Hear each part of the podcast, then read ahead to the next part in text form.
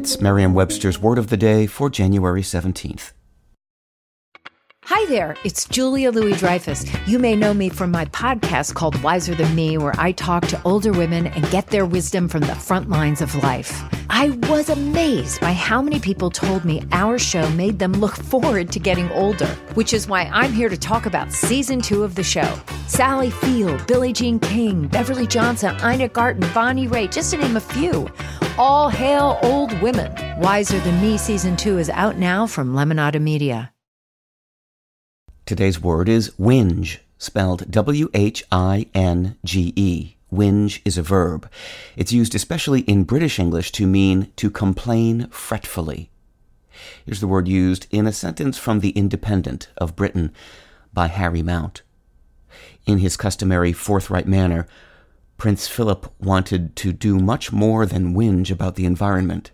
In 1970, he told the Conference on World Pollution it's totally useless for a lot of well meaning people to wring their hands in conference and to point out the dangers of pollution or the destruction of the countryside if no one is willing or capable of taking any action.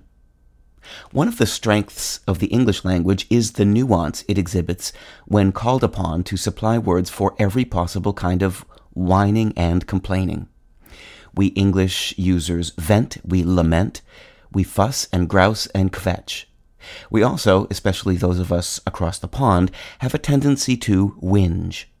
Contrary to appearances, whinge is etymologically distinct from the word whine, W H I N E. The latter traces to an Old English verb meaning to hum or whir like a speeding object, such as an arrow through the air. When that word became whine in Middle English, it meant to wail distressfully. Whine didn't acquire its complain meaning until the 16th century. Whinge, on the other hand, comes from a different Old English verb, meaning to wail or moan discontentedly.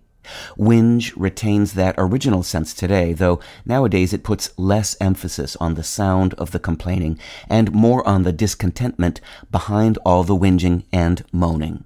With your word of the day, I'm Peter Sokolowski. Visit Merriam-Webster.com today for definitions, wordplay, and trending word lookups.